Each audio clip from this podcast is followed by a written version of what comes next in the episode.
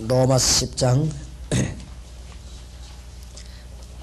4절입니다. 그리스도는 모든 믿는 자에게 의를 이루기 위하여 율법의 마침이 되시니라.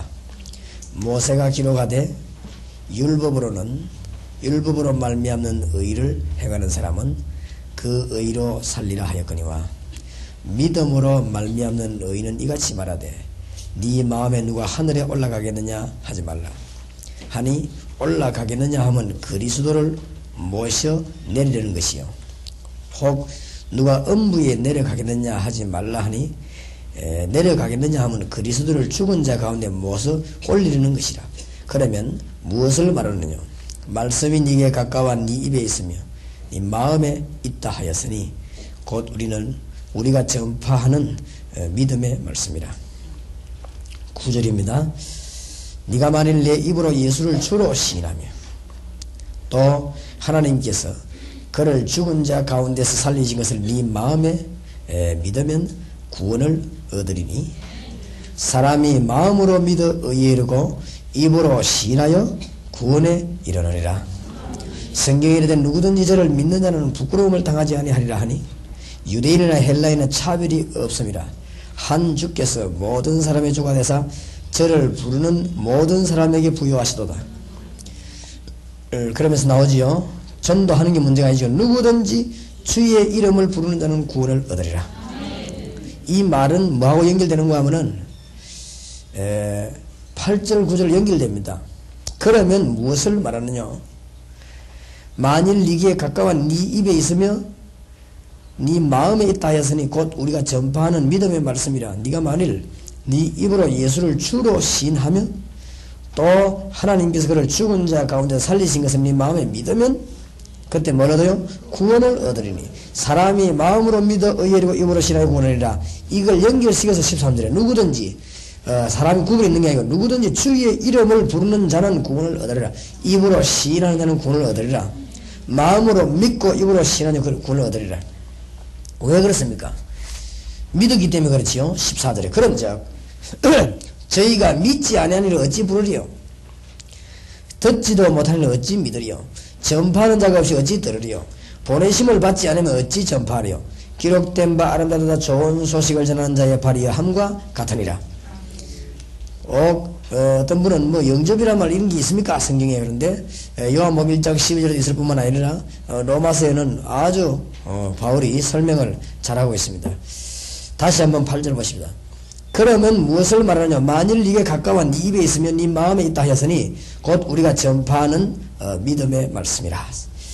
네가 만일 네 입으로 예수를 주로 시인하며. 왜 그렇습니까?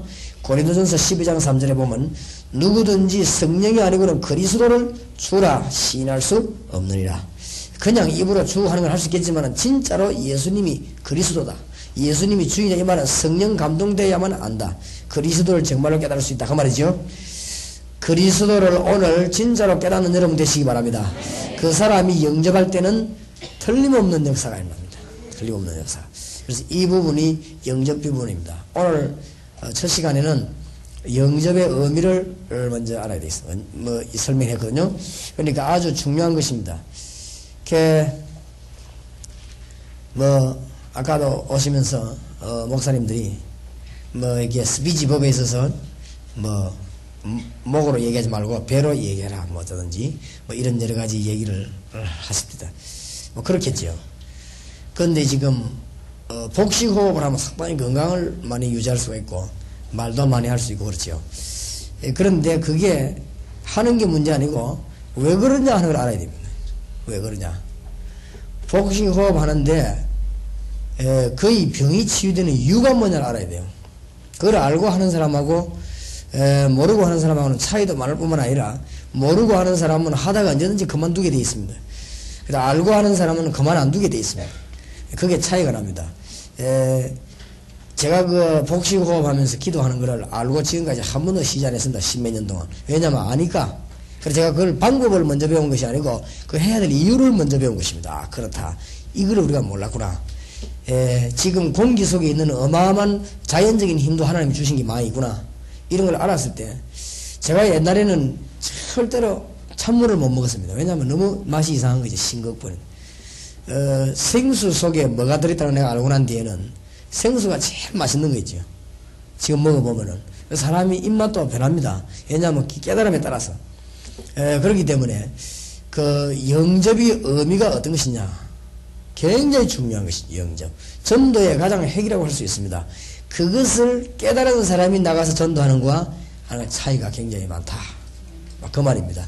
그래서 오전에 중대한 시간을 가졌는데 테이프를 구해가지고라도 안 들은 분들은 꼭 들어야 되겠습니다. 그래야만 전도 요원이 되겠습니다. 그래서 영접 이 말은 사실은 모든 것을 다 소유한 것입니다. 그럼 오늘 영접의 실제에 대해서 좀 말씀 나누겠습니다.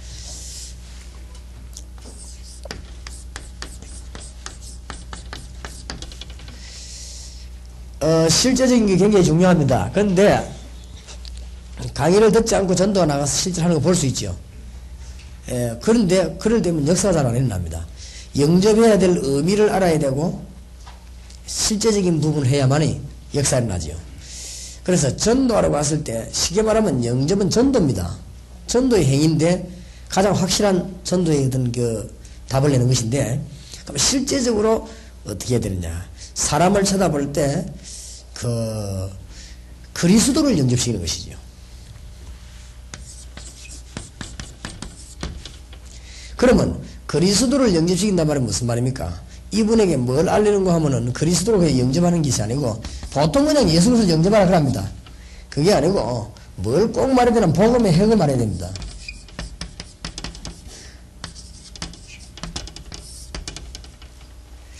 여러분이 영접할 때 꼭 해야 될 말의 배경이 뭔가 하면은 예수 그리스도를 영접시키는 게 아니고 예수는 그리스도다. 뭔 말을 할지 이 말이 상대방이 이해되어버리면 이제 구원받은 것입니다. 구원받은 자가 그 증거로 예수 영접하는 것이죠. 마음으로 믿어 의에 이르고 영으로 신하여 구원에 이르리라. 그래서 전도로 갔을 때 보통 뭔 말을 핵심적으로 빨리 전달해야 될 것이냐. 실제적인 부분은 예수님이 그리스도라 이 말은 처음부터 예수님이 그리스도입니다. 예수님을 영접해서 이러면 그 사람이 못 알아듣거든요. 어마어마한 신학적인 얘기인데 가서 예수님이 그리스도다, 당신 그리스도 영접해라 이러면 알아들을 사람이 누가 있겠습니까? 아무도 못 알아들을 것입니다. 그런데 여러분이 마음속으로 이제는 예수는 그리스도다, 이분이 그리스도 만나면 된다, 성경의 사도행전을 기록해놓은 거는 그런 결론을 쫙 뽑아낸 것이죠. 그러나 실제에 이제 얘기가 나와야 된단 말이에요. 그럼 우리가 지금 뭘 모르고 있나 하면 실제적인 걸 모르고 있으니까. 그러면 상대방에게 가서 말할 때 이 부분의 내용을 말하는 것이 복음이 되겠습니다.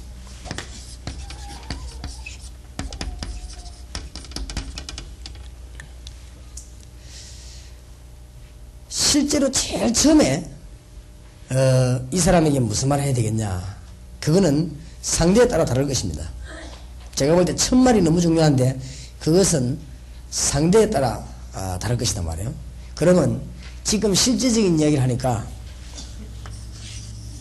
그냥 개인으로 만나 전도한 일이 생겼다 합시다. 이 사람이 뭐 믿을 사람인 것 같아. 이렇게 할 때 제일 처음에 던지는 말은 상대방의 인격도 뭐 내 인격도 여러 가지 생각할 필요 없습니다. 그냥 이분에게 가장 간단한 말로 던지는 것이 좋습니다. 뭐라고 하면 좋냐. 내가 너무 좋은 거 분명히 가지고 있기 때문에 내가 당신을 잘 알고 너무 사랑하는데 이것을 말 안 할 수가 없어서 내가 당신에게 진짜 분명하고 좋은 걸 말하겠다.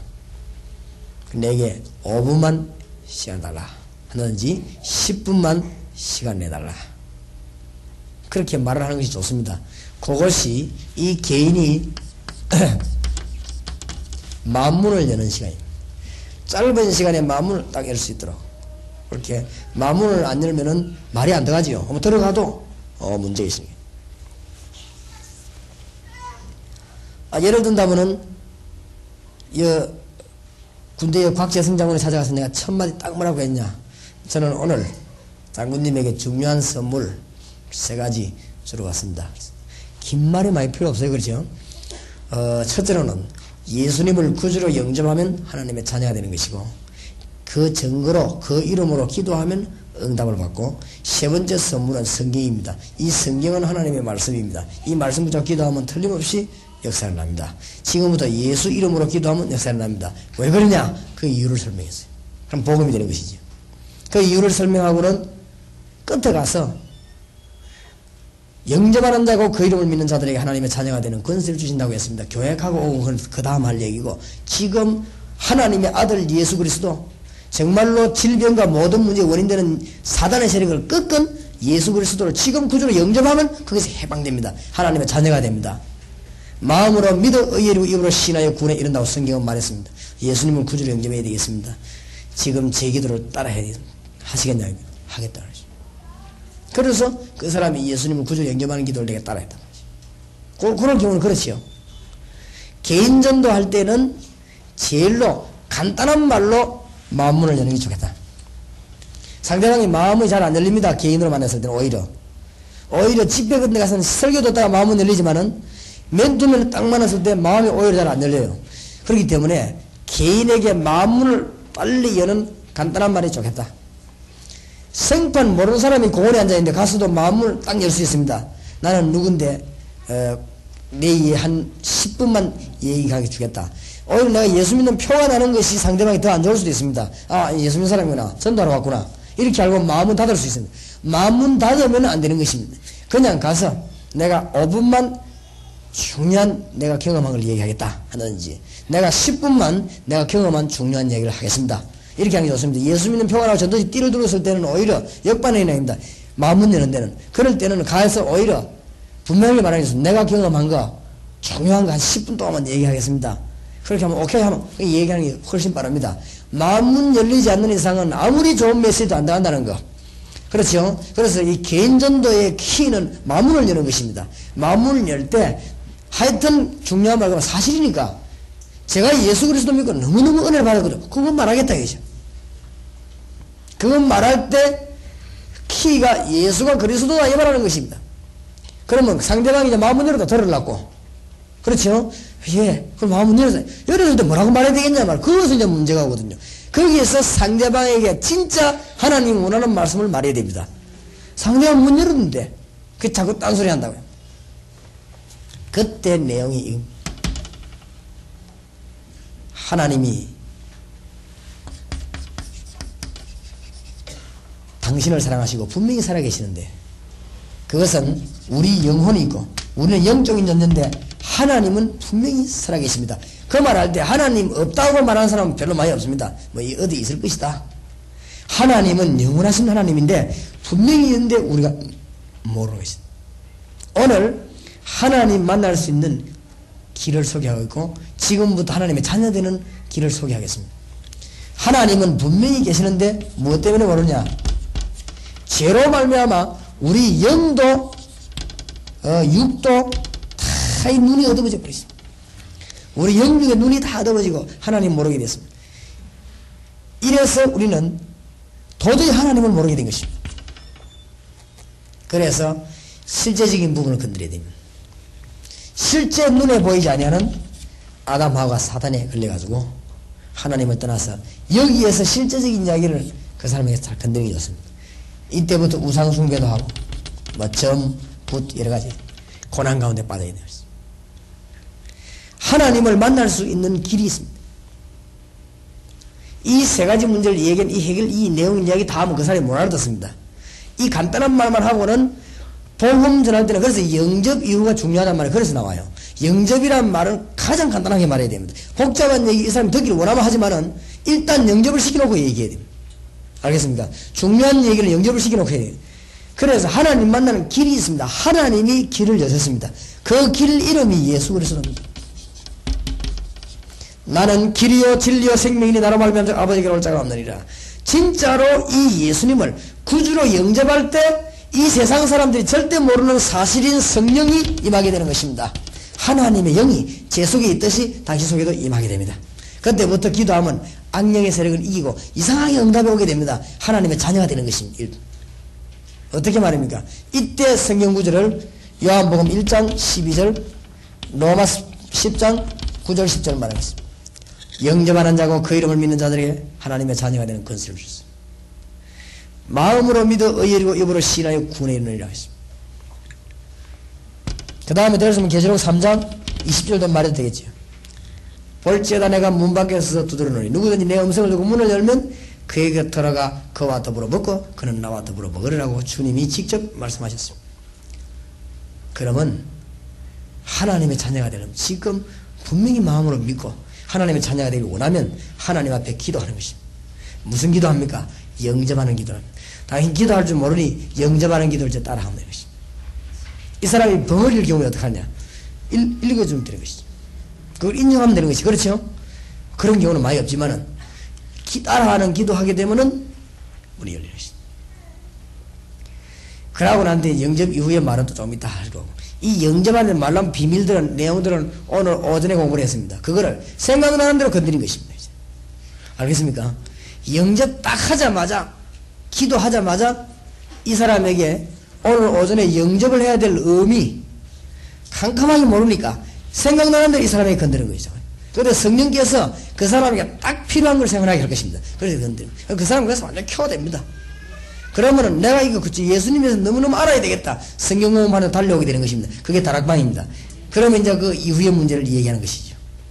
나중에 얘기하겠습니다만은 이렇게 개인 전도에서 실제는 어떤 사람은 기도 따라할 때 뭐라고 기도합니까? 그거는 정해진 게 없습니다. 상대방이 전혀 새신자일 경우가 있고 상대방이 교회 탄핵은 경험이 있을 수 있고 상대방이 환자일 수도 있습니다. 그럴 때는 거기에 맞춰서 영접하면 됩니다. 그냥 예수님을 나의 구주로 지금 영접합니다.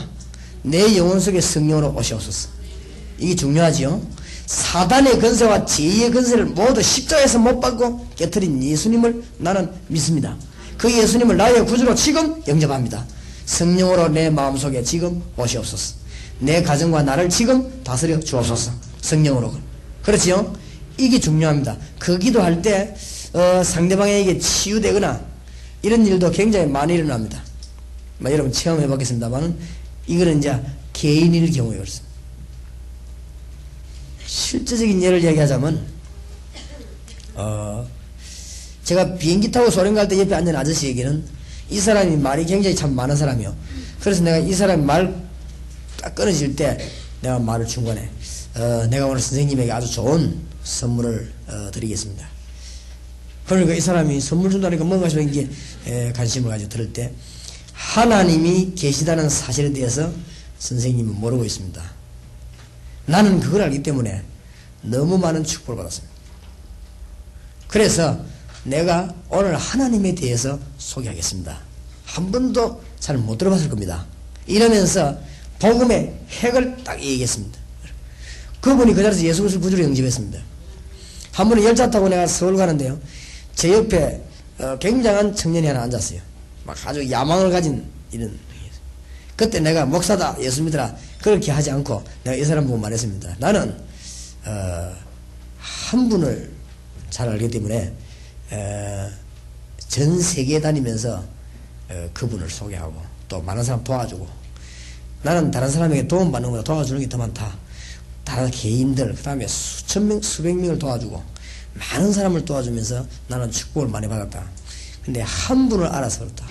이 양반이 처음에 날 착각하고 대통령을 아는 줄 알고 그런 오해를. 그래서 내가 그랬습니다. 진정으로 한 분만 알면 당신 모든 문제 해결 다 된다. 진짜 진실하게 얘기했습니다. 당신이 한 분만 알면 다 해결된다. 그분이 하나님이다. 근데 하나님 만나는 길이 있다. 당신 그 길을 몰랐다. 그 길이 예수 그리스도다. 그래서 하나님의 아들 예수 그리스도. 많이 들어보셨겠지만 그 예수님이 뭐 하셨는가를 알아야 된다. 그거 알고 예수님을 구주로 영접하면 당신 하나님의 자녀가 되는 것이다. 그걸 이야기하니까 이 사람이 듣겠다는 거죠. 지식인이요 이 사람이. 그래서 내가 열차기 때문에 글을 써가면서 그리스도에 대한 설명을 했습니다. 눈치 봐가면 상대방이 잘 알아듣길래 한 시간 정도 계속 정확하게 했어. 그렇지 어머니 늘릴 수 있지요. 상대방 봐가면서. 그러고는 너무 은혜롭게 그 기차 안에서 말해요. 너무 은혜롭게 이 사람은 나하고 손잡고 예수 영접하는 기도하고 같이 기도하고 이러다. 그 열차 안에서 그런 일이 벌어집니다.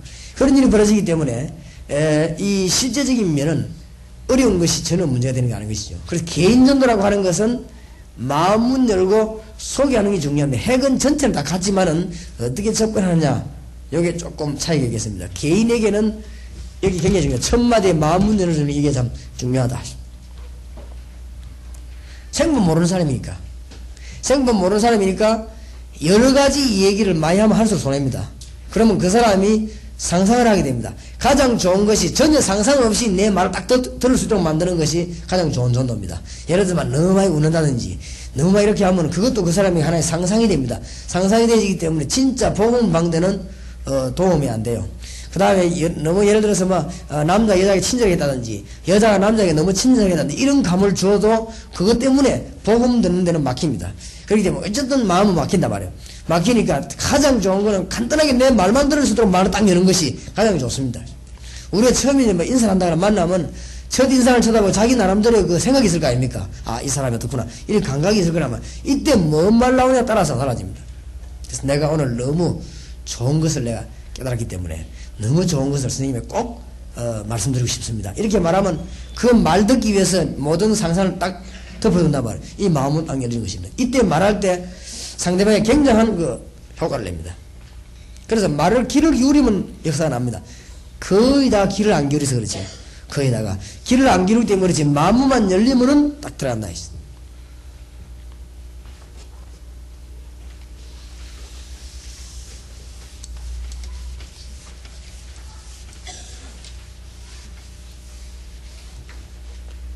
그러니까 영접시키고 설명하고 말 접근할 때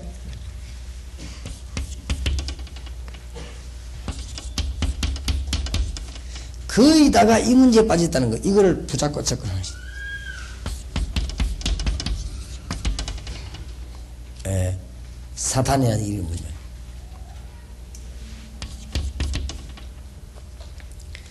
거의다가 질병이라든지 이 죄 문제로 고난 다 당하고 있습니다. 이런 부분을 파고드는 것입니다.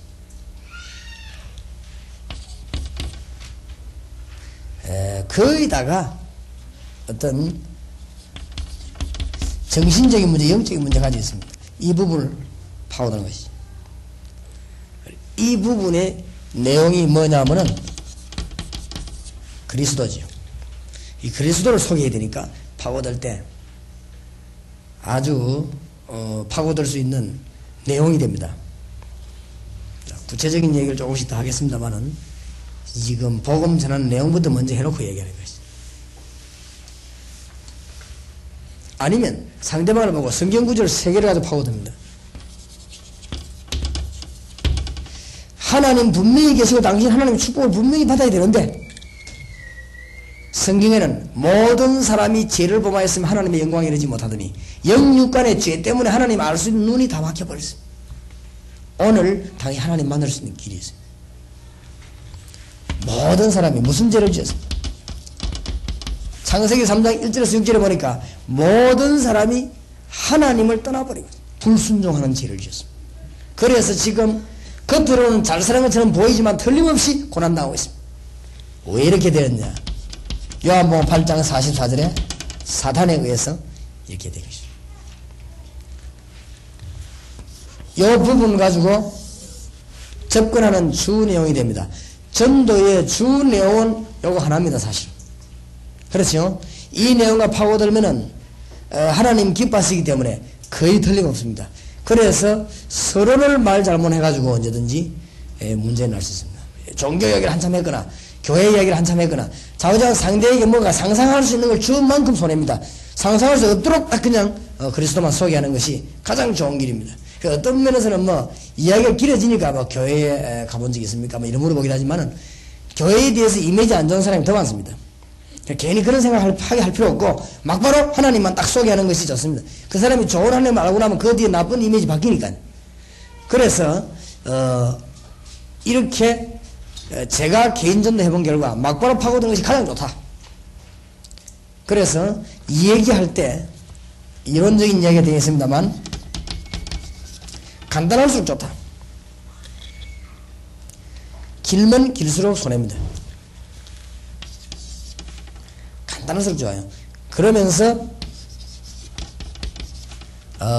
영적일수록 좋습니다. 너무 뭐 육신적인 이야기 이런 거는 사실 필요 없으니까요. 사실은 영적인 문제에 시달리니까 간단할수록 좋아요.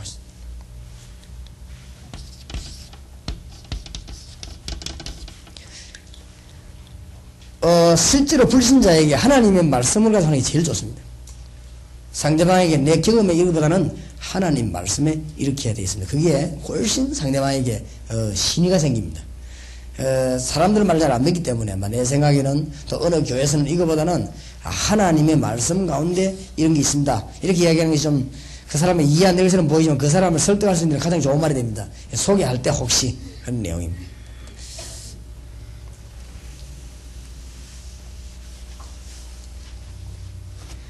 그 다음에 보통 복음을 전할 때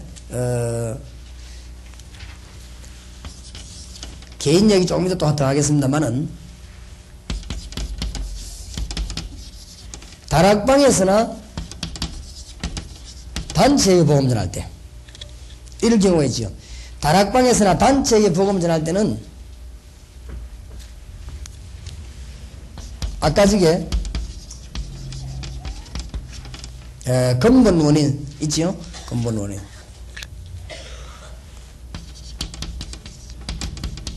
하나님 모르기 때문에 모든 문제 왔다는 거예요. 근본 원인. 뭐 때문에 모릅니까? 죄 때문에 하나님 모릅니다. 인간이 영육간에 알고 모르게 원죄, 자범죄 지었습니다. 왜 지었습니까? 사단 때문에. 이걸 늘 기억해야 됩니다. 이것이 근본 원인이에요. 메시지 전할 때는 이것을 중심해가지고 이것을 모르니까 오는 멸망되는 우상, 그렇죠? 그거를 메시지에 찔러야 됩니다. 성경 어디에든가 나오고 있습니다. 에베소 2장 2절. 이것 때문에 뭐가 오는가 하면은 정신적인 문제, 영적인 문제가 옵니다. 지금 이 땅에 영적인 문제로 죽어가고 있습니다. 정신병 굉장히 많이 생기고 있습니다. 에베소 2장 3절. 그러니까 단체와 메시지 전할 때는 언제든지 이 규칙이 됩니다. 그래서 돈을 많이 벌어놓고도 육신 멸망받고 고통당하고 쾌락으로 죽어갑니다. 사도행전 8장 4절에서 8절. 그래서 이 땅은 안식이 없고 전부 지금 쾌락으로 절망으로 달려가고 나중에 멸망받나로 옵니다. 누가복음 16장 19절 31절. 뭔 종교생활 한다고 노력을 한다고 하지만은 그것이 전부 고린도전서 10장 20절 귀신성기나 이런 일로 지금 빠져들어가고 있습니다. 이것이 메시지에서 언제든지 나와야 됩니다. 왜냐하면 이 메시지가 사실은 성경 66은 어디든지 깔려있다는 알아야 되고 지구상 어디에든지 관련되었다는 알아야 됩니다. 잘 알아듣겠습니까? 그래서 메시지 걱정할 것 없는 것은 사실 우리는 전도를 다락방에서 제일 많이 합니다. 그렇죠? 다락방에 온 사람들에게 꼭 알려야 되는 메시지가 이겁니다. 언제든지 이거는 5분만으로 요약할 수 있어요. 10분만으로 요약할 수 있습니다. 시간이 있으면 1시간 동안도 얘기할 수 있습니다. 그러면서 이 문제를 해결할 수 있는 근본 원인 해결하는 길로 돌아가야 되죠. 근본 원인을 해결할 수 있는 것이 그리스도입니다. 그러면서 간단하게 그리스도를 설명하시란 말이에요. 그리스도란 말은 사단의 세력을 꺾은 왕이란 뜻이다. 뭐 기름 부음 받는 자 이런 말로 지금 전도하는데 안 그래요? 그리스도란 말은 사단의 세력을 꺾은 왕이라 그 말입니다. 그리스도라 이 말은 하나님의 성령이 임할 수 있는 하나님 만날 수 있는 길을 소개한 선지자라는 그 말입니다. 성령이 임하죠? 말씀 따라 성령이 임하니까 선지자 말씀 안 전합니까? 그리스도 이 말은 우리가 받아야 될 저주, 실패 전부 해방시켜버렸습니다. 이 그리스도를 믿으면 지금부터 구원을 받는 것이고 정말 내가 마음을 믿고 기도하면 그날로부터 성령이 내게 역사하는 것인데 그것을 보고 영접하는 자고 그 이름을 믿는 자 하나님의 자녀가 되는 권세를 주신다고 했습니다. 이 말할 때 마치고 난 뒤에 다 눈 감고 예수님을 구주로 영접하실 분 막바로 일어서라고 하지 말고 오늘 저와 같이 기도해야 되겠습니다. 오늘 제일 좋은 날이 될 것입니다. 그렇죠? 예수 그리스도 구주로 영접하고 싶은 분은 정말 저와 같이 기도하시고 다른 분은 그냥 기도하시고 그분은 저와 같이 기도하면 좋겠습니다. 예수님 구주로 영접하실 분은 손들어 주시기 바랍니다. 손들어요. 그럼 한 한 1, 2분 여유를 두란 말이에요. 여유를 두면서 성경구절도 얘기하면서 그러면서 손들은 분이 확정이 되지요. 확정이 되지면은 그러면 같이 기도하십시다. 일어서시기 바랍니다. 하면 더 좋아요. 더 확실해지니까 지금 준비가 되지니까 마음에 더 준비가 되니까 일어서면은 보통 그러다 보면은 손 드는 사람보다 일어서는 사람이 훨씬 많습니다. 손 들 때 망설이고 있다가 얘기들도 일어설 때 결단하고 일어서는 분 많아요. 그러면 영접하는 기도를 같이 하는 것이죠. 그러면 그 사람들은 뽑아 다락방에 실로 시작되지요. 이것이 다락방에서나 단체에서나 예수님을 영접하는 방법입니다. 그 다음에 다락방에도 가보면 예수 영접하게 될 사람이 한 명이 와 있을 경우 있습니다. 그럴 때 그 한 명에 집중적으로 얘기하고 하면 되겠습니다. 그래서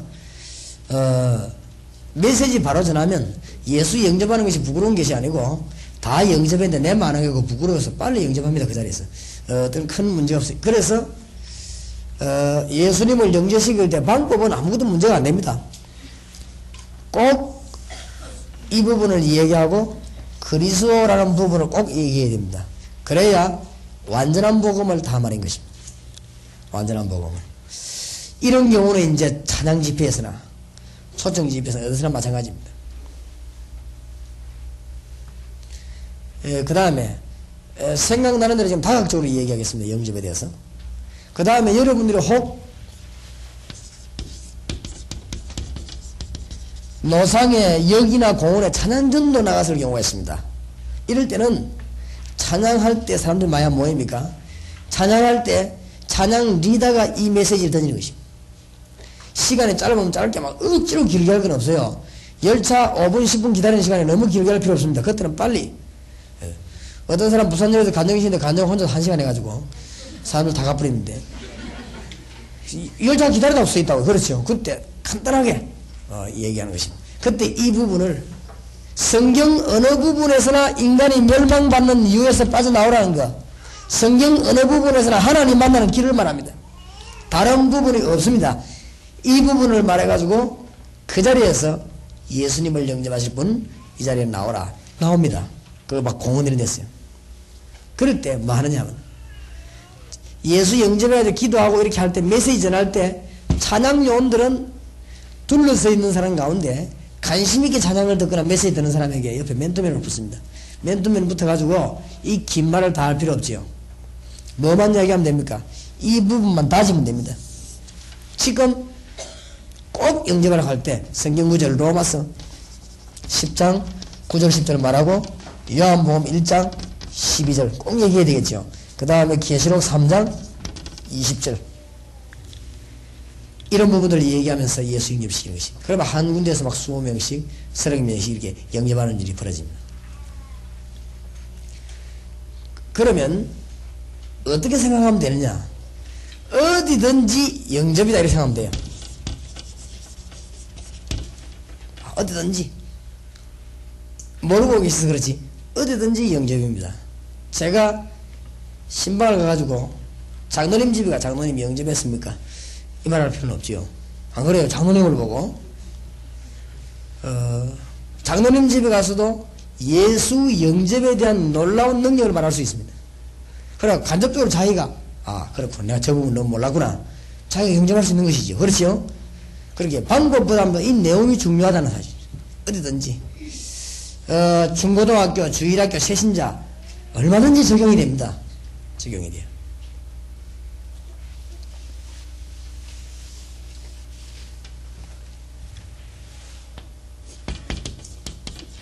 신방 갔을 때입니다. 신방 갔을 때는 그 집을 향해 집중적으로 지금 메시지 안 전합니까? 그렇죠? 혹 신방 대상 본인 이 부분을 말할 필요가 있습니다. 성경 구절을 어디서 찾아내든지 그 집에 적절한 걸 찾아내고 이 부분을 말해야 됩니다. 어렵지 않습니다. 다락방 메시지라는 것은 예를 들어서 그 집이 군인이다 할 때는 고넬료 성경 본문을 그러고 얘기하면 돼요. 그렇죠? 아, 이 집이 공무원이다. 그럴 경우에는 요셉이나 다니엘 성경 읽고 이 얘기하고 다니엘 소개하면 돼요. 그러면 성경이 딱 맞아지게 되어 있습니다. 하나님이 원하시는 메시지가 탁 나가게 되어 있습니다. 대부분 사람들이 이 부분을 얘기 안 하죠. 그냥 성경에 있는 것만 하면 많은데 그 뒤에 숨어있는 진짜 이유를 얘기 안 하죠. 그렇게 하면 그러면은 뭐 하느냐? 본인에게 영접을 시도하면 됩니다. 초신자일 경우에. 또 예수민 지 얼마 안 된 사람은 분명히 시도해야 됩니다. 제 같은 경우는 학습 문답할 때는 꼭 합니다. 영접. 세례할 때는 안 합니다. 왜 안 하겠습니까? 예? 학습 거치가 왔으니까. 내는 학습 거치가 세례를 할 필요 없고 학습하러 온 사람은 분명히 하겠어요. 그러니까 학습할 때 목사님들요. 꼭 그날 목사님과 같이 영접기도 해야 됩니다. 그래서 학습 받는 날 말고 문답식 할 때 저는 아무것도 안 묻습니다. 학습 받으러 오면 학습이란 뭐냐? 배우는 것이다. 학습. 성경에 있냐? 있다. 너는 배우고 확신한 일에 가라. 뭘 배우냐? 그리스도를 배우는 것이다. 그리스도를 왜 배우느냐? 그리스도가 당신의 구주기 때문에 그리스도를 배우는 것이다. 맞지요? 그럼 다 맞다. 그럼 그리스도는 누구냐? 이런 사람이다. 이 정도냐? 아니다. 어마어마하다. 배워야 된다. 그리스도에 대해서. 그러면 예수 그리스도를 구주로 믿느냐? 믿는다. 그러면 예수 그리스도를 구주로 영접하는 기도를. 다른 데서 했든 말든 학습하는 현장, 학습 문답하는 현장에서 내가 와서 기도합니다. 그래서 학습하는 사람은 전부 막 외화가 벌벌벌 떨고 들어왔다가는 예수 영접하고 은혜 받아 다 나갑니다. 그죠? 우리 교회에서. 보통은 막 벌벌벌 떨고 들어오지 막 그 외화 그러면 어떻게 뭘 물을까 싶어가지고 들어오는데 나는 거기서 딴 거 얘기 안 하고 그리스도. 그 다음에 거기서 영접하는 기도 하고는 이번에 전부 다 막 싱글벙글한데 은혜가 돼가지고 이거 얼마나 좋습니까? 그래서. 중요한 걸 놓치면 안 됩니다. 이제 세례받은 사람에게는 다릅니다. 세례받은 사람 보고 제가 꼭 몇 가지 이제 묻고 가르치는 것은 그리스도의 놀라운 그 의미, 이 그리스도. 그걸 가르치고는 같이 기도하고 세례교인과 일반교인의 다른 점, 그 차이점 얘기하고 세례의 의미 얘기하고 의미가 중요하거든요. 의미. 그러니까 그걸 얘기하는 것이죠. 여기서 뭐가 나오냐? 영접. 굉장히 중요합니다. 그 다음에 제일 기가찬 상담입니다. 상담에서 영접이 이거는 막 기가찬 것입니다. 제일 좋습니다. 나는 예수 영접 못하는 사람, 모르는 사람들 상담하는데 뭐 하는가 싶습니다. 같은 수준은 같이 해내겠지. 내가 보니 참 불쌍하게 그런 거 뭐 상담학 그래. 상담학 좋아하네 내가. 참 안 된 거죠. 상담 이걸 빼버리면 영접이란 말이 없어지면 상담할 이유가 없어요. 맞습니까? 아주 중요합니다. 신방에도 본인 말고 가족들 저를 기하며 같이 한잔하고 계세요. 아주 좋은 기회죠. 제일 저기 상담. 상담에서 영접하기 시작하면 주로 여기 학교 선생님들이나 연주라기 교사들이죠. 상담해보세요. 아이들 한 명씩. 한 명씩 상담하면서 뭐 하느냐? 영접. 아주 좋은 부분입니다. 예수님에 대해 설명하면서. 영접할 때 자꾸 예수님에 대해 설명해요. 그러면 아이들은 잘 모르고 있습니다. 예수님에 대해서 자꾸 말하란 말이에요. 그건 그 영접. 그리고 예수님에 대해서 자꾸 말하다 보면은 이 부분이 나오게 되죠. 이 부분 얘기하면은 지옥 나오게 돼 있고 사탄 나오게 돼 있고 다 나오게 돼 있죠. 안 그렇습니까? 정신병 나오게 돼 있고 다 나오게 돼 있습니다. 인생 모든 문제가 다 해결됩니다. 그리스도 안에서. 이것이 듣는 사람이 아 예수 믿으면 진짜 모든 문제 다 해결되는 게 맞구나 라고 깨달아지는 만큼 영접이 된 것입니다. 그렇죠? 그러면 영접하는 자 같이 기도할 때 그 사람이 이제 치유가 확 일어나는 것입니다. 무슨 말인지 알겠습니까? 근데 이제 많은 사람들이 한 번도 안 봐놓으니까 뭐라고 말하느냐? 그 절차가 참 어렵게 생각하네. 그렇지 않습니다. 예를 듭니다. 제가 이 부산역에 갔는데 서울서 내려오기 전 손님이 안 내려오는데 열차에서 20분인가 뭐 40분 연착됐다 그래요. 아 그러면 내가 20분 30분 가량 이 역에서 기다려야 되는데 나오는 열차 시간 맞춰서 좀 기다려야 되겠는데 뭐 하면 좋겠냐 생각하고는 이래 살펴봤습니다. 제가 이렇게 아무에게나 가서 이렇게 하는 체질이 못돼서 이래 살펴보니까 어떤 청년이 아주 착하게 생긴 청년이 저 의자에 앉아있습니다. 그때 내가 가서 처음에 뭐라고 말 걸었냐. 지금 이 연착된 열차를 기다리냐고 그렇대요. 그러면 아까 내가 자세히 방송을 못 들었는데 얼마나 연착이 된다 합니까? 이게. 그래 뭐 40분인가 연착이 된다 그래요. 아 그러냐고. 그러면서 내가 앞에 딱 그 사람 의자에서 내가 이제 의자 딱 앉았거든. 그래, 혹시 교회 다니냐 이러니까 안 다닌다는 얘기라. 그래 내가 아, 나는 교인인 줄 알았다면서 이래 너무 얼굴이 인상이 좋다 이러니까 그래. 전에 좀 다녔다는 얘기래. 전에 다녔다는데 그 말 딱 걸거든 것입니다. 전에 언제 다녔습니까? 이렇게 학생 때 다녔다는 얘기래. 아 그때는 교회만 다녔겠죠. 그렇다는 얘기라. 예수 그리스도 교회만 다니지 말고 예수 믿어야 되는 이유는 뭐냐? 믿는다는 말은 무슨 말이냐? 영접하는 자고 그 이름을 믿는 자들은 하나님 자녀에 대한 건설을 준다고 했습니다. 내가 설명했어요. 설명하면서 뭐라고 했냐? 키를 뭐라고 말했는가 하면은 당신은 옛날에 교회 다녔을 뿐이다. 하나님 믿는 게 아니었다. 그러니까 당신은 하나님을 못 만났다. 그러니까 그렇다는 거죠. 오늘 하나님 만날 수 있다. 하나님은 육이 아니고 영이시다. 예수님을 구주로 영접할 때 하나님을 만났다. 주로 질문식으로 했습니다. 맨투맨이니까 당신 예수 교회 다니면서 예수 그리스도 영접한 적 있냐? 없다는 거지. 이거 봐라. 그냥 교회만 다녔지. 예수님에 대해서 자세히 들어본 적 있냐? 없다는 거라. 그러니까 그렇지. 그리고 예수님이 이런 분이다. 설명하고는 영접하겠네. 하겠다는 거죠. 이래가지고는 그 사람이 이쪽 의자거나 이쪽 의자고 손잡고 예수님을 구주로 영접하는 기도가 있어요. 별로 어렵지 않습니다. 그러니까 상담을 통해서 그러고 개인 통해서도 얼마든지 어디든지 전도가 나오듯이 어디든지 영접이 나옵니다. 그러면 여러분이 뭐라고 생각하면 되느냐? 제일 빨리 이해되려고 하면은 전도 이꼴 영접이다. 그런 생각하면 돼요. 영접 이꼴 구원이다. 이렇게 생각하면 됩니다. 영접 이꼴 기도응답이다.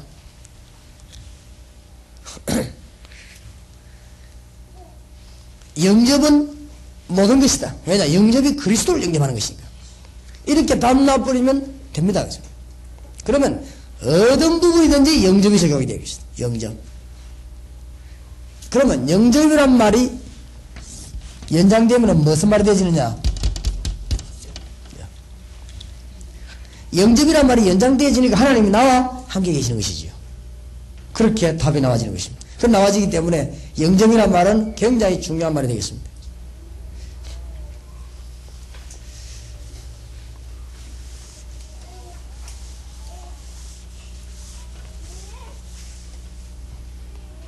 환자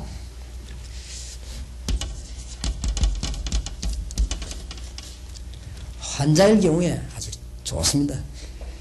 목사님이 오신다, 안 그러면 어떤 집사님이 오신다, 다락방하는 누가 집사님이 오신다, 이래 말이 안 들어갑니까? 말 들어가면 환자는 일단 마음은 완전히 열고 있습니다. 그렇게 뭐 가서 뭐 마음은 열고 있어서 내가 5분만 말하겠다, 뭐 이런 소리 할 필요도 없어요. 그죠? 그냥 가서 하나님의 능력, 막바로 얘기해 주시죠. 도대체 의사와 보통 사람이 모르는 하나님의 능력, 성경 능력 부분 아무거나 얘기해도 이 사람 마음은 콱 냅니다. 제일로 중요한 게 뭐냐면은 하나님의 능력 가운데 성령의 역사. 그러니까 모든 사람에게 하나님 만나야 되는 길을 말하는데 환자들에게 제일 주장하는 분이 뭡니까? 지금 역사하시는 성령의 역사를 말해요. 그 하나님을 만나는 길이 예수 그리스도 영접하는 길이죠. 내가 환자 보고 영접하겠습니까? 이래 물어본 경우는 주로 없습니다. 막바로 그냥 손잡고 영접, 내 기도를 따라합시다. 다 따라합니다. 똑똑하게 따라합니다. 그렇죠? 그래서 예수 영접 기도하고 뭐 끝나면 벌써 하나님 자녀 된 것이거든. 그러면은 그때 집에 와버리면 안 됩니다. 영접하고 난 뒤에는 당신에게 어떤 일이 일어났으면 지금부터 뭐 해야 되는가 그걸 알려주는 것이. 그런 거는 종이에 적어주는 게 좋습니다. 나중에 얘기하겠습니다. 영접 이후 부분에 꼭 해야 됩니다. 그러면은 그 답이 나오고 역사들이 많이 일어나게 되죠. 환자들에게 제일 좋습니다. 예, 환자에게는 그러면은 그럼 이 말만 하면 되느냐? 뭐 말이 맞도록 해야지, 안 그래요? 이걸 주로 하지만은 무슨 말을 해야 되느냐? 환자에게 갔습니다. 예수 영접함으로 영혼 치료가 됩니다.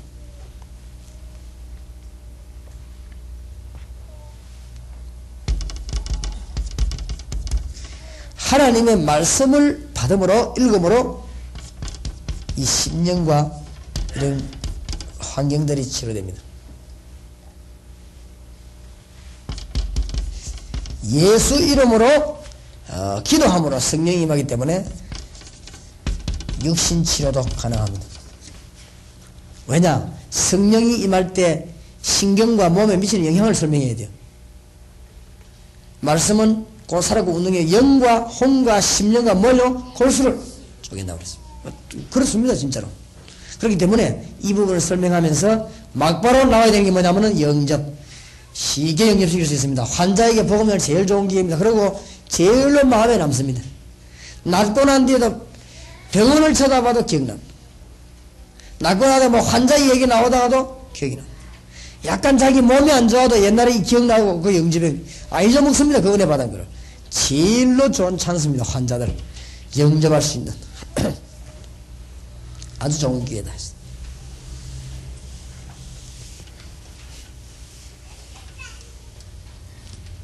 그 다음에 이 다락방 하다 보면 제일 많이 오는 게 뭐냐면 또 간혹 가다 정신병자 들어옵니다.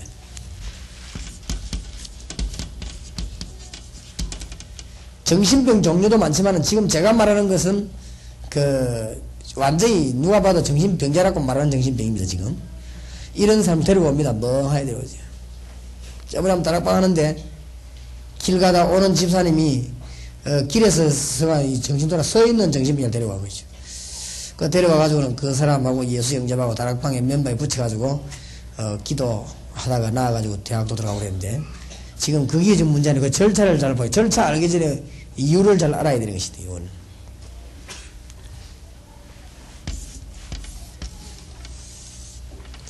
이 사람 마음이 있습니다. 그렇죠? 근데 이 사람 마음이 탁인데 이 자기 사상과 여러 가지 이 의지라는 게 있습니다. 아, 불신자 말로 의지 있습니다. 여기에 다른 게 들어왔단 말이야. 비정상적인 게 들어온 것입니다. 여기 하여튼 이상한 비정상이 들어온 것입니다. 그러니까 왔다 갔다 하거든. 그러죠. 막 활동 생활을 하고 막 이랍니다. 그러면, 이런 사람이 참 많습니다.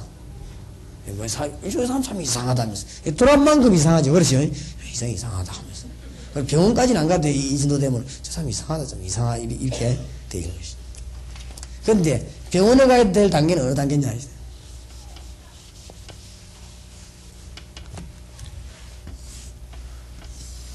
이 자기 의지와 비정상과 붙어본 것입니다. 이렇게. 그렇겠지요. 그럼 이 부분은 물리들어버렸습니다.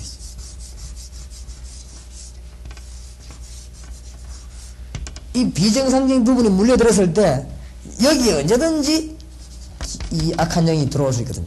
그렇죠. 잘못된 부분 악령은 들어올 것입니다. 막 두려움이 있거나 아무것도 들어올 때 요건 자기 의지입니다. 이럴 때는 틀림없이 이제 발달하기 시작하는 거죠. 누가 봐도 저는 이상하다. 발달하기 시작하는 거죠. 그러면 이거를 완전히 집어먹어버리면 이거는 이제 완전히 이제 쉽게 말하면 완전히 돌아간 것입니다. 이거는. 그냥 이걸 막 옷도 벗고 막 돌아다니고 이거는 완전히 그냥 자기 의지라는 건 전혀 없는 것이죠. 근데 보통 데리고 올 때 이렇게 된 딱 상태에서 데리고 옵니다. 이상하니까 이렇게 데리고 오는데 이래가지고 주로 누구에 데리고 오면 병원에도 가고 또 목사님에게도 오고 그러죠. 근데 이 병자가 사람이기 때문에 의지가 있습니다. 그 악한 영은 이 사람에게 또 들어와 있습니다. 자꾸 영향을 하죠. 그래서 이 두 개가 지금 물고 잡았거든요. 요때 목사님을 데리고 오면은 어떻게 되느냐. 이 둘이가 또 서로 더 강하게 꽉 잡고 있어요. 이래갖고 이 악한 영이 가만히 있겠습니까? 꽉 잡거든.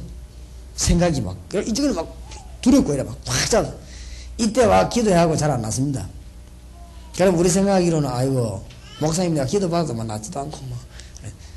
차라리 이거는 뭐, 가만히 놔두면 낫지요. 놔두면 이게 또 좀 회복되기도 하고, 이렇게.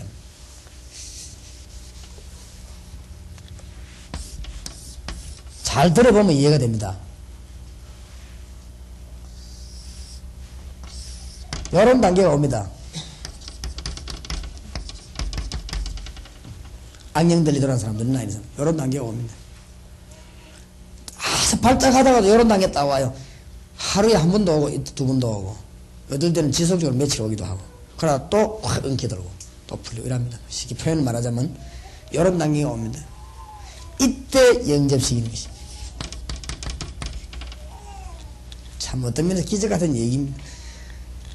저런 단계가 올 때 예수 영접하는 것입니다. 이런 단계가 오면 편합니다. 완전 정상입니다. 그렇죠? 우리가 봐도 완전 정상입니다. 오히려, 가족들 걱정도 해주고 이랍니다. 완전 정상이 어땠다고 합니다, 잠깐. 그렇게 잘 모르지, 우리는. 그래서 환자, 우리 교회 정신병자 오면 어떻게 하는가 하면은 제가 데리고 안 다니고 우리 요원들이 데리고 다닙니다. 그 요원들은 이미 내한테 설명해서 알고 있어요. 요때 옵니다. 이때 진지하게 예수 이해해주고 예수 영접시키는 것입니다. 예수 영접하면서 이제 약한 영들, 이 사탄이 얼마나 악하다는 걸 알리면 이 사람이 막 깨달습니다. 야, 이거 진짜 내가 이게 속았구나. 이런 거 그거 깨달아집니다. 막 속았다. 이거를 못 깨달아도 싫다는 걸 알게 됩니다. 본능적으로. 아, 싫다. 이렇게 알게 됩니다. 예수님이 좋다. 이렇게 알게 되시는 것입니다. 이렇게 되지면 이제 치료가 작동되기 시작합니다. 이때 영접된 거라야 영접이지. 아까 말한 상태에서 이렇게 연결되었을 때, 이때 영접한 것은 거짓말입니다. 거짓말로 영접 잘 합니다. 예수 영접합니다. 덜컥 영접하고 이랍니다. 아멘 하라면 아멘 하고, 할렐루야 하고 이랍니다. 이 거짓말입니다. 그 하나님 누구냐? 예수님 누구냐? 하나님의 아들, 나의 구주. 다 말합니다. 기도해라, 막 회개해라, 막 주여 회개하고 그래. 전부 거짓말. 요때. 아시겠지요? 그럼 요때 딱 일이 될 때가 있으면 요때 그리스도를 성령이 임하는 것입니다. 이러다가 완전 취업한 사람도 있습니다. 단판에 완전 취업하는데 그런 사람들 어떤 사람들인가 하면은 돌아온 지 한 3일 되거나 한 달 되거나 이런 사람들 있죠. 이거는 막 틀림없습니다. 한 번이죠. 틀림없는데 막 1년씩, 2년씩, 3년씩, 10년씩 된 사람들은 그 인격이 뿌리 내리거든요. 이 사람들 무조건 지금 기도하는 게 문제야. 이 원리를 잘 알고 이때 이 사람에게 말씀을 자꾸 공급시켜서 이 의지가 말씀으로 바뀌어야 됩니다. 이때는 힘이 있는 이 말씀을 얼마나 이기는 것이다. 그렇지요? 성령으로 예수 영접한 상태 이 의지가 말씀으로 자꾸 바뀔 때 이게 힘이라는 것입니다. 그래서 장세기 공부만 절반 하다 고침 받는 사람 많습니다. 그런데 이리 고침 받는 거는 완전히 나아버립니다. 정신병원에서 우선의 약물과 다스린 거는 또 도집니다. 얼마 한 달 안에 또 발작합니다. 그러고 영원히 폐인되는데 전에보다 더 큰 발작을 자꾸 일으키게 됩니다. 자꾸 심해지죠. 이런 원리를 알게 되면 정신병자를 치료하는데 영접이란 말이 얼마나 중요한가 알게 됩니다. 아시겠습니까? 영접. 그 다음에 정신병까지 말고 노이로제라든지 이런 거 하여튼 많습니다. 뭐 이제가 뭐 신경질도 하나의 병이지만은 이런 마음이 있으면은 여기에 지금 다른 게 들어와서 그렇습니다. 그럴 거 아닙니까? 뭐 화가 들어오면 화날 거 아니에요. 들어와서 그렇습니다. 노이로제 될 만한 게 들어오면 노이로제 증상이 이렇게 겁니다. 이게 뭐만큼 들어왔냐에 따라서 하겠지. 그래서 영접했단 말은 여기에 성령이 막 여기 성령이 임했기 때문에 이것은 얼마든지 이길 수 있는 것입니다. 그래서는 치유되는 경우가 굉장히 많습니다. 그 다음에 병까지는 아니라도 이 속에 악한 영이 지배하고 있습니다. 이 속에 예수 그리스도 영접했을 때 성령이 임하기 때문에 빠져나오게 되는 것입니다. 그래서 영접 이 말은 그래서 실제적으로 중요한 말이 되고 아주 굉장한 말이 됩니다. 노이로제 걸리는 사람은 정신병하고 다르지요. 다르기 때문에 이 사람들은 그 설명을 할 수 있습니다. 그리스도가 누구냐, 주로 보면 악한 영이 어떤 영이다 이래. 그럴 때 이 사람이 어떻게 되는가 하면 아, 내가 지금 이상한 짓하고 생각하고는 이게 전부 알고 보니 이 사탄이 한 짓이구나. 이렇게 그 사람이 깨달아지면은 이 사람의 치유가 막 일어나죠. 예수 영접할 때 이런 정도 되는 사람은 즉각 치료되는 사람도 많습니다. 실제로 해보면은.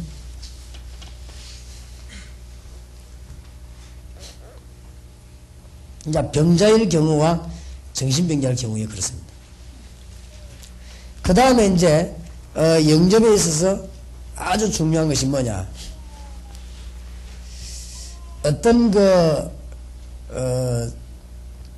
특별한 전혀 예수 믿는 게 아니고 이런 단체의 어떤 가설대입니다. 전혀 이건 우리를 초청했거나 뭐 예수 믿겠다 이 말도 아닌데 우리가 가진되어 있습니다.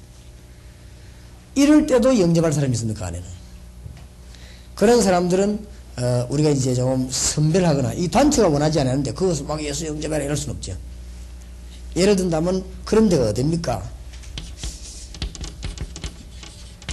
아, 국민학교에 어떤 내가 만 1년 동안 선생으로 갔다. 그가 막 딴판에 야 예수 영접해라 이렇게는 할 수는 없죠. 또 아니면 내가 이 군대에 갔다. 예, 특수한 단체입니다. 아니면 내가 어떤 그 회사에 취직을 했다 할 때. 나 특별한 단체지요. 특별한 단체인데 그 내 마음대로 내가 막 예수 영접해라 이렇게 할 수는 없는 거지 아닙니까? 이럴 때에 가장 방법이 뭐 다락방으로도 부르고 하겠습니다만은 국민학교 선생님들은 개인으로 맨투맨 상담하면서 영접하는 게 가장 좋습니다. 믿을 사람에게만 영접시키는 거예요. 군대 같은 데도 상담하면서 맨투맨으로 영접시키는 것이 가장 좋습니다. 일단은 영접하고 난 뒤에는 다락방에 회사 같은 데는 다락방 문을 열어놓고 오는 분들 중심으로 영접하는 것이 가장 좋습니다. 이게 실제적인 부분들이 되겠습니다. 그 다음에 영접이란 말을 가장 짧게 할 때는 뭐라고 말하면 좋겠냐?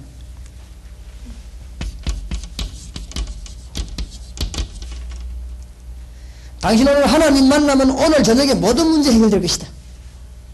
맞습니까? 하나님 만나는 길이 예수 그리스도다. 예수 그리스도를 지금 구주로 영접한다면 당신 오늘 저 하나님 만날 수 있을 것이다. 가장 간단한 영접하고. 맞죠? 이거 설명하고 영접, 하여튼 키는 기도하면 됩니다. 더 쉽게 말하면 축구로 생각하면 되겠습니다. 축구. 축구에 이기려면 뭐 해야 됩니까? 꼬링을 해야 됩니다. 꼬링. 뒷발로 차든 옆발로 차든 머리를 하든 손만 안 대면 돼요. 그렇죠? 어쨌든 발 안만 잘 놀리든 꼬링 못 시키면은 집니다. 그렇죠? 하여튼 아무리 뭐 헛발 놀리든 말든 꼬링만 시키면 이기는 것입니다. 영접해야만 사는 것입니다. 그래서 이제는 막 축구하듯이 할 필요는 없습니다. 막 억지로 막 영접시킬 필요는 없습니다. 그런 정신을 가지고 해야 된단 말이에요. 상대방이 그래 안 할지라도. 그렇죠? 방법은 그리 안 할지라도 내 마음은 이 사람 영접하면 안 된다는 걸 마음 가져야 됩니다. 그렇죠? 그러나 방법은 그럴 필요 없어요. 막 억지로 영접해라. 이래서라 차라리 영접해. 이럴 필요는 없지만은 좌우지간 방법이 없다. 예수 그리스도 영접하면 됩니다. 간단한 말로 예수님을 나의 구주로 영접합니다. 이렇게 하면 됩니다. 그렇죠? 가장 간단하다면. 더 간단한 말로 문제가 있는 사람은 문제를 말하면서 영접하면 됩니다. 영접. 예를 들어서 문제가 있는 사람이 있을 것입니다. 구슬 안 하면 안 되게 돼 있다. 로마서 8장 2절에 예수 그리스도를 영접하는 자는 모든 죄와 사망의 법에서 해방되는데 구슬은 귀신장난이지. 귀신의 활동입니다. 여기에서 해방받는 길이 예수 그리스도다. 영접하는 것입니다. 그러면 실제 그 사람은 문제 해결이 돼요. 그러니까 답이 나오지. 간단하게. 그러면 위의 것은 하나님 만날 수 있는 길이 예수 그리스도다. 영접하면 되죠. 간단하죠. 밑에 것은 뭡니까? 당신에게 붙어있는 귀신 그거 구달 필요 없고 그거 예수 영접하면 끝나는 것이다. 예수 그리스도. 이렇게 되는 것이다. 문제를 따르는 것도 많아요. 집안 안에 자꾸만 우환이 들어닥친다. 그 문제, 영적인 문제다. 예수 그리스도 구주로 영접하면 된다. 왜 그러냐? 성령 임하기 때문입니다. 예수 영접하면 성령 내주하기 때문에 문제는 다 해결되는 것이다. 어떤 문제가 있을 때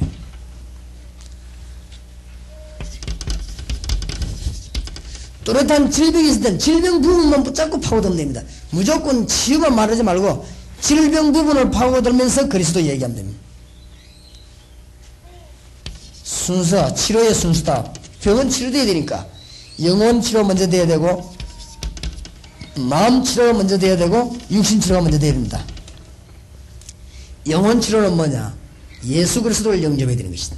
그러면서 영접하는 자 곧 그 이름을 믿는 자들에게 하나님의 자녀가 되는 권세를 주셨으니 그렇게 되어지는 것이다. 간단하게 얘기할 수 있습니다.